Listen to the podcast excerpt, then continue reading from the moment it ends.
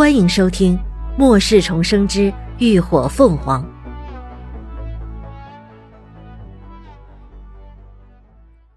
第六十五集《监狱现状》。林鸾倒有些意外，没想到这孩子也是个异能者。不过以他们目前的情况，即便高迪觉醒了再厉害的异能，恐怕也改变不了什么。刘兰芳终于把那小半杯水喝了，又将高迪剩下的一点点青米汤和土豆片吃下肚。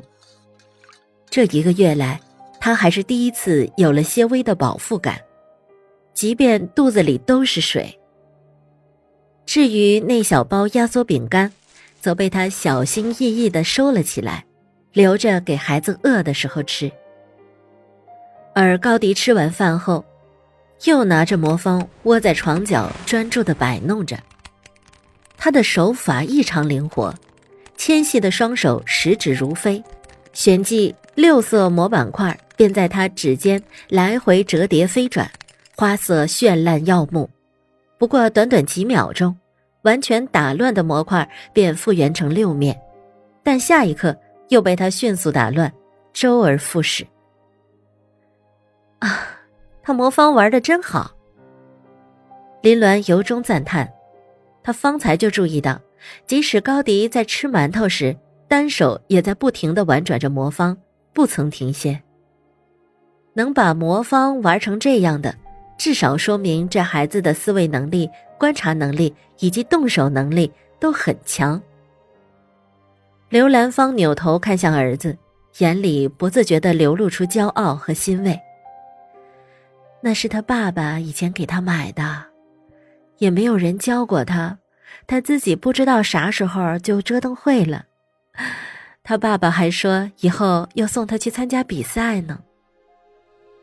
许是想到如今已物是人非，刘兰芳的声音哽咽了下，叹了口气道：“唉，也好在有这东西，小迪才能乖乖的不哭不闹。”我现在只希望他好好活着就行。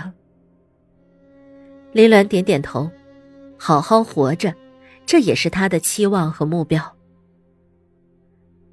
那这里好吗？我听云姨说，你之前就是在监狱工作。林鸾终于将话题转到了正题上。哪有什么好的？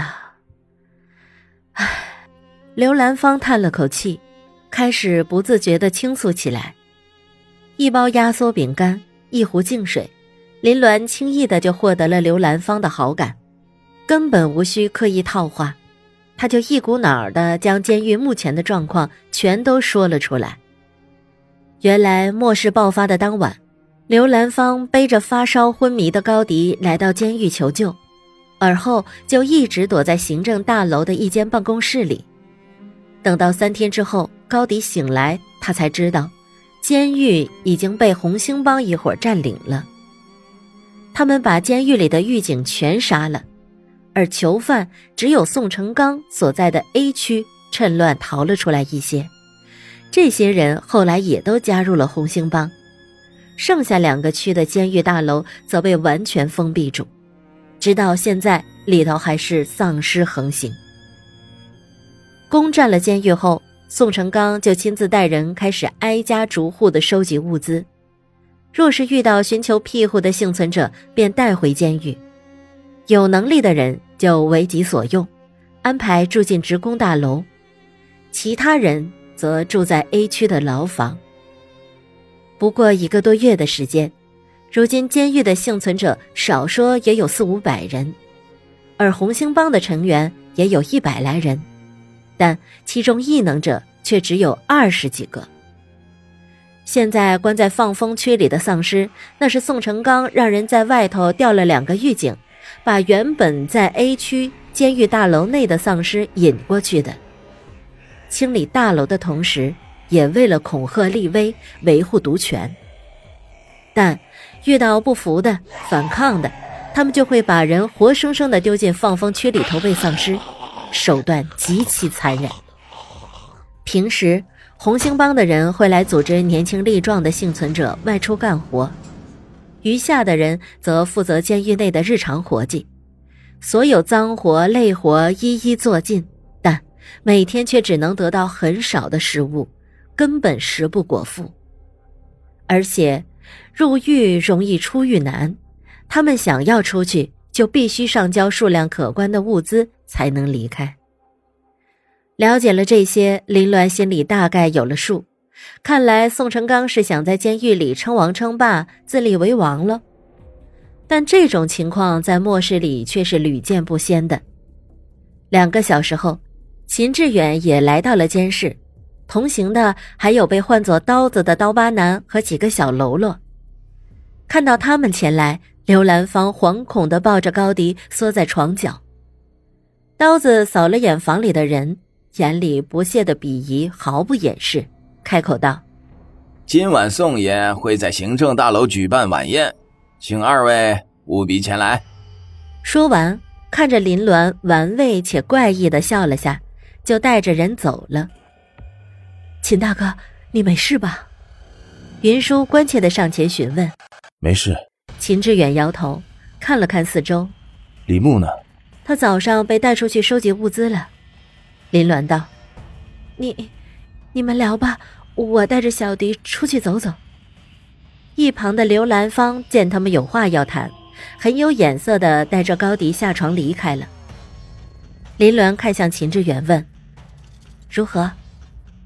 既然他安然无恙的过来，那诗经一定是起作用了。秦志远道：“诗经去毒的方法和如何净化水源都说了。”宋成刚。